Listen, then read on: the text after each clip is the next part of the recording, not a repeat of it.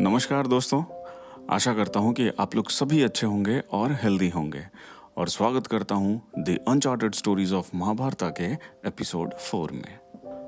Actually ये episode पिछले episode का कंटिन्यूएशन है। जहाँ पिछले एपिसोड में हमने सुना कि कैसे पुनर्जन्म भीष्म पितामह के जन्म लेने में एक इंपॉर्टेंट किरदार निभा रहा है। ठीक उसी तरह अब हम जानेंगे कि ये पुनर्जन्म भीष्म पितामह के मरने में भी कहीं ना कहीं एक इंपॉर्टेंट रोल प्ले कर रहा होता है। तो इससे पहले कि मैं कहानी बताऊँ, आप लोगों को पता होगा कि भीष्म पितामह को इच्छा मृत्यु का वरदान था। इच्छा मृत्यु का वरदान मतलब कि वो जब तक खुद से नहीं चाहेंगे, तब तक उनको मौत नहीं आएगी।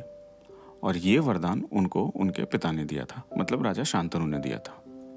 तो अभी भीष्म पितामह के साथ हैं उनकी सौतेली माँ, सत्यवती, उनका सौतेला भाई, विचित्र वीर और दूसरा सौतेला भाई, चित्रांगद, जिसकी मृत्यु हो चुकी है। अब कहानी की शुरुआत होती है काशी राज्य से। काशी के राजा अपनी तीनों राजकुमारियों के लिए स्वयंवर रखते हैं। अब राजकुमारियों के नाम है अम्बा अंबिका और अंबालिका। अब ये चूँकि स्वयंवर है तो सारे बड़े बड़े योद्धा राज्य के जितने भी वीर हैं, जितने एलिजिबल बैचलर्स हैं, जितने भी राजकुमार लोग हैं तो सबको न्योता भेजा जाता है स्वयंवर में भाग लेने के लिए। सिवाय हस्तिनापुर के। हस्तिनापुर मतलब भीष्म पितामह के राज्य में इनविटेशन नहीं जाता है। अब काशी के राजा का हस्तिनापुर इनविटेशन नहीं भेजने के पीछे दो रीजन होता है। एक तो था कि उस टाइम पे ये सबको पता था कि विचित्र वीर जो राजकुमार हैं हस्तिनापुर के वो हमेशा बीमार रहते थे। मतलब वो फिजिकली फिट नहीं थे। तो एक ये रीज़न था। दूसरा रीज़न ये था कि वो पुरानी कुछ घटनाओं के कारण अपना बदला लेना चाहते थे भीष्म पितामह से उनको नीचा दिखा के। और उस टाइम पे ऐसा माना भी जाता था कि अगर आप इनविटेशन नहीं भेज रहे हो, हो स्वयंवर का इसका मतलब आपने इंसल्ट किया आपने बराबर नहीं समझा कि मुझे भेजा जाए। तो ये रीज़न होता है। अब हस्तिनापुर में भीष्म पितामह को इस स्वयंवर के बारे में पता चलता है और वो भी उस टाइम अपने सौतेले भाई विचित्र वीर के शादी के लिए लड़कियाँ देख रहे थे। जब उन्हें ये पता चलता है कि काशी राज्य से उन्हें इनविटेशन नहीं आया तो बट ऑब्वियस था कि उनको ये बहुत बड़ा इंसल्ट लगा। और सत्यवती से जो उनकी सौतेली माँ होती है, उनसे ये बात वो डिस्कस करते हैं। तो वो भी इनको कहती है कि ये हमारा बहुत बड़ा अपमान है। अब इस अपमान से बदला लेने के लिए भीष्म पितामह उस टाइम के सबसे बड़े योद्धा माने जाते थे। वो क्या करते हैं? काशी पहुँच जाते हैं और स्वयंवर में जाके वहाँ पे तीनों राजकुमारियों को वो किडनैप कर लेते हैं और किडनैप करके वापस हस्तिनापुर ले आ रहे होते हैं। अब चूँकि भीष्म पितामह इतने बड़े योद्धा होते हैं कि उनसे कोई लड़ने का हिम्मत ही नहीं करता है, सिवाय एक राजा का। वो राजा थे राजा शल्व। अब राजा शल्व भीष्म पितामह से लड़ने का एक रीजन था, क्योंकि वो उन तीनों राजकुमारियों में से एक राजकुमारी से प्यार करते थे, राजकुमारी अम्बा से। लेकिन अभी फाइट होता है, वो उतने बराबर की लड़ाई नहीं कर पाते हैं और आखिर में हार जाते हैं। और भीष्म पितामह ज़ोर ज़बरदस्ती सबको हरा के, सब योद्धा उद्धा को जैसा भी है हरा वरा के तीनों राजकुमारी को लेके हस्तिनापुर आ जाते हैं। अब हस्तिनापुर आने के बाद वहाँ पे तीनों राजकुमारियों से पूछते हैं कि क्या उनको पसंद है विचित्र वीर उनसे शादी करना चाहते हैं क्या? तो अंबिका और अंबालिका ये दोनों मान जाती हैं। लेकिन अंबा जो राजकुमारी रहती हैं, वो कहती हैं कि मैं राजा शल्व से प्यार करती हूँ और मैं स्वयंवर में उन्हीं को अपना पति भी मान चुकी थी। तो भीष्म पितामह क्या करते हैं? उनको पूरा इज़्ज़त के साथ राजा शल्व के पास भेज देते हैं। तो राजकुमारी अंबा जब राजा शल्व से मिलने के लिए जा रही होती है तो उनके मन में ख्याल रहता है कि भाई, राजा शल्व से उनकी शादी होगी। तो ये सोच के वो राजा शल्व के पास पहुँचती है। लेकिन वहाँ पहुँचने के बाद सब कुछ उल्टा हो जाता है, क्योंकि राजा शल्व क्या करते हैं, इनको अपनाने से मना कर देते हैं। राजा शल्व का कहना होता है कि उनको हरा के भीष्म पितामह अम्बा को ज़बरदस्ती लेके चला गया था, और अभी वो वापस कर रहा है मतलब दान दे रहा है। तो वो ये कहते हैं कि मुझे दान दी हुई वस्तु नहीं चाहिए। और ये बोल के वो ठुकरा देते हैं। तो अम्बा बहुत अपसेट हो जाती है, वो उनको समझाने की कोशिश करती है कि इसमें उनकी कोई गलती नहीं है, उनको तो ज़बरदस्ती उठा के लेके गए थे भीष्म पितामह। तो खैर, जितना भी एक्सप्लेनेशन देती है, वो राजा शल्व एक भी नहीं मानते हैं और वो मना कर देते हैं कि भाई, मैं शादी नहीं कर सकता, तुमसे ये इंसल्टिंग है। तो राजकुमारी अम्बा क्या करती हैं? वापस भीष्म पितामह के पास जाती है। उनको कहती है कि राजा शल्व शादी नहीं कर रहे हैं मेरे से, चूँकि आपने मुझे ज़बरदस्ती स्वयंवर से उठा के लेके आए थे। तो अब आप मेरे से शादी कर लीजिए। अब भीष्म पितामह तो बोलते हैं कि भाई मैं नहीं कर सकता शादी, क्योंकि मैंने आजीवन ब्रह्मचारी रहने का कसम खाया हुआ है। अब ये कह के भीष्म पितामह भी इनको एक्सेप्ट नहीं करते हैं। तो राजकुमारी अम्बा वहाँ से निकल के, जितने भी बाकी लोग, जो योद्धा लोग थे उनके पास, वो जाती हैं शादी का प्रपोजल लेके। जो लोग स्वयंवर में भी आए थे, उनके पास भी जाती है। लेकिन कोई भी उनको एक्सेप्ट नहीं करता है। अब ये उनको बहुत ही ज़्यादा हर्ट फील होता है। ऑब्वियसली कोई भी होता तो उसको लगता ही लगता। तो राजकुमारी अम्बा ये सोचने लग जाती है कि उनका जो ये दुर्दशा हुआ है, उसका रीज़न कौन है? मतलब मेन किसके कारण हुआ है? क्या उनके पिता हैं? जो काशी के राजा हैं, जिन्होंने स्वयंवर बन रचाया था, या भीष्म पितामह है, जो इन सबको तीनों बहन को किडनैप करके लेके गए, या राजा शल्व हैं, जो इनसे शादी करने के लिए मना कर देते हैं। तो आखिर में उनको लगता है कि भीष्म पितामह ही मेन रीज़न है, जिसके कारण उनका ये दुर्गति हुआ है। और वो कसम खाती हैं कि जब तक भीष्म पितामह उनको जब तक मार नहीं दे, तब तक ये चैन से नहीं बैठेगी। और फिर ये सोच के वो अपने घर भी नहीं जाती है। और फिर वहाँ से वो जंगल में चली जाती है। तो जंगल में कुछ ऋषि मुनि लोग मिलते हैं। तो ऋषि मुनि लोग को अपना कहानी सुनाती है कि ऐसा ऐसा हुआ है, भीष्म पितामह ने ऐसा ऐसा किया है। अब ऋषि मुनि लोगों को बहुत दया आता है। तो ऋषि मुनि लोग इनको कहते हैं कि कि एक काम करो, तुम जाके ऋषि परशुराम से मिलो। क्योंकि वो गुरु हैं भीष्म पितामह के। अब वो अगर समझाएँगे भीष्म पितामह को तो वो ज़रूर मान जाएँगे। तो ये कहती हैं कि ठीक है। तो ये जाती हैं फिर परशुराम से मिलने के लिए। उनसे मिलती है, उनको बताती हैं कि ऐसा ऐसा घटना घटित हुआ है उनके साथ।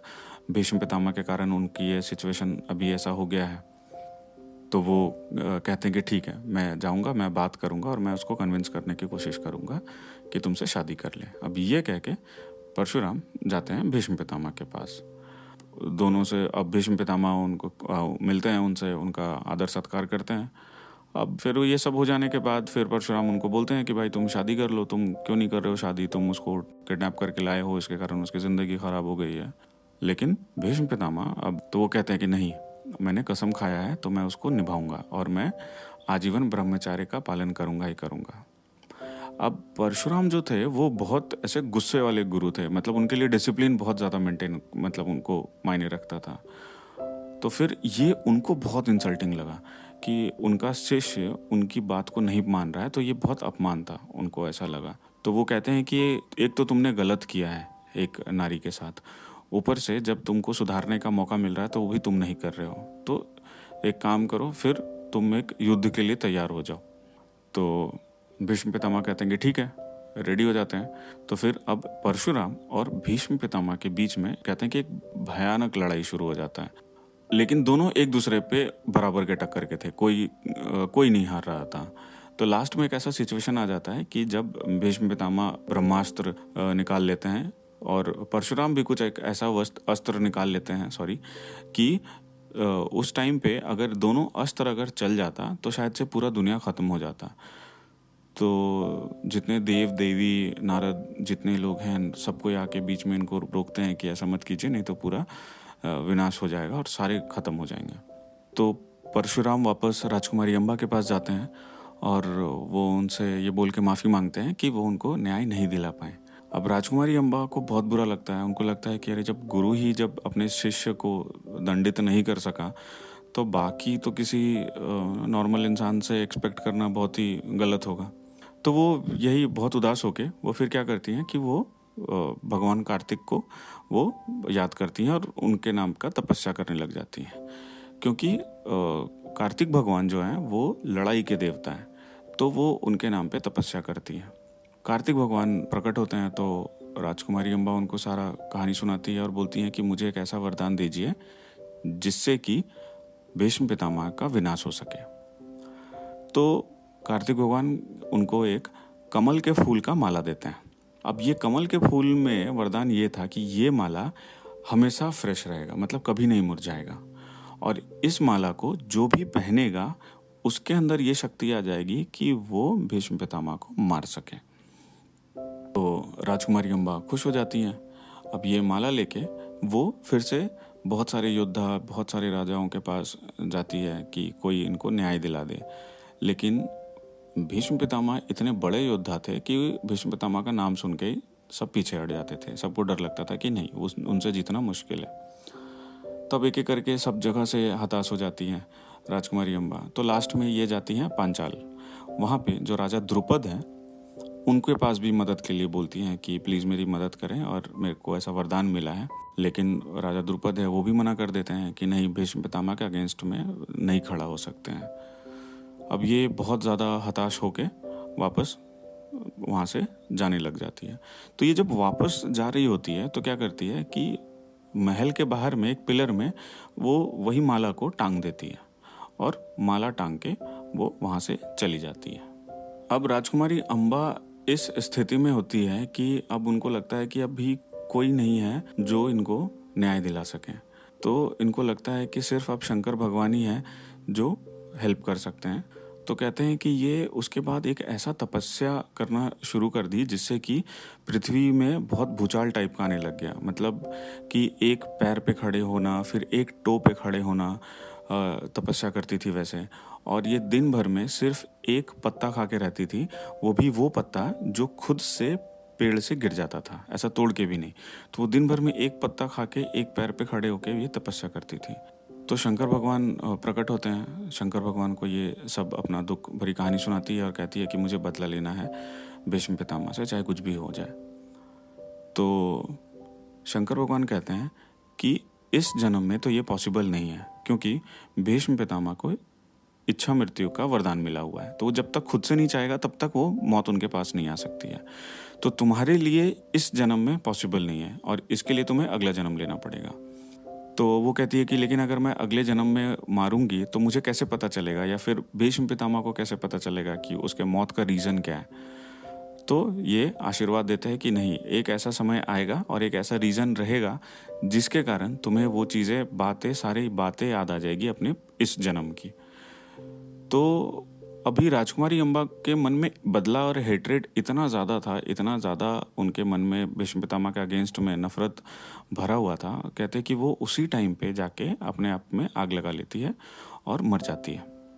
लेकिन उनका जो दूसरा जन्म होता है, वो दूसरा जन्म होता है राजा द्रुपद के घर में। अब यही वो पुनर्जन्म है जो कि भीष्म पितामह के मौत का रीज़न बनता है। तो राजकुमारी अम्बा का जो नया जन्म है, वो होता है राजा द्रुपद के घर में।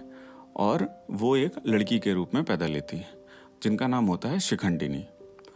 शिखंडिनी बाद में शिखंडी बनते हैं। मतलब वो भविष्यवाणी भी था राजा को कि आपके यहाँ लड़की पैदा होगी जो बाद में लड़का बनेगा। और महाभारत के लड़ाई में जब शिखंडी पार्टिसिपेट करते हैं तो वो अर्जुन का सारथी बनते हैं टेंथ डे में। दसवें दिन पे। और उसी दिन भीष्म पितामह के अगेंस्ट में अर्जुन की लड़ाई हो रही होती है। तो भीष्म पितामह जैसे ही शिखंडी को देखते हैं, वो अपना हथियार डाल देते हैं और इसी टाइम पे अर्जुन उन पे वॉर कर देते हैं।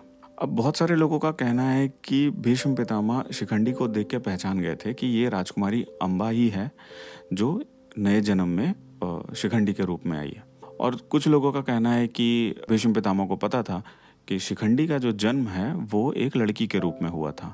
और ये लड़कियों पे हाथ नहीं उठाते हैं, ये कसम खाई थी तो जिसके कारण वो हथियार डाल देते हैं। तो खैर, भले ही अर्जुन भीष्म पितामह को पूरा तीर से मारा, या फिर उनको रथ से गिरा दिया, या फिर उनको इतने सारे तीर मार दिए, लेकिन जो मेन रीज़न था भीष्म पितामह के हारने का, या फिर उनके मरने का, या फिर खुद से अपने मौत को गले लगाने का, जो भी कहें, वो रीज़न थी राजकुमारी अम्बा और उनका पुनर्जन्म मतलब शिखंडिनी के रूप में, या यूँ कहिए मतलब शिखंडी के रूप में। तो दोस्तों, हम लोग देखते हैं कि कैसे पुनर्जन्म भीष्म पितामह के मृत्यु में भी एक इंपॉर्टेंट सा रोल प्ले करता है। आशा करता हूँ कि आज का एपिसोड आप लोगों को अच्छा लगा होगा। दोस्तों, मैं फिर से ये कहना चाहूँगा कि मेरा मकसद आप लोगों तक अनसुनी और रोचक कहानियाँ पहुँचाने का है, बिना किसी रिलीजियस बिलीफ को ठेस पहुँचाए हुए। इस एपिसोड के लिए बस इतना ही। मिलते हैं एक नए एपिसोड में, एक नए किरदार और कुछ रोचक कहानियों के साथ। तब तक के लिए सुनते रहिए कुछ सुनो यार में ओनली विथ अमित रवानी।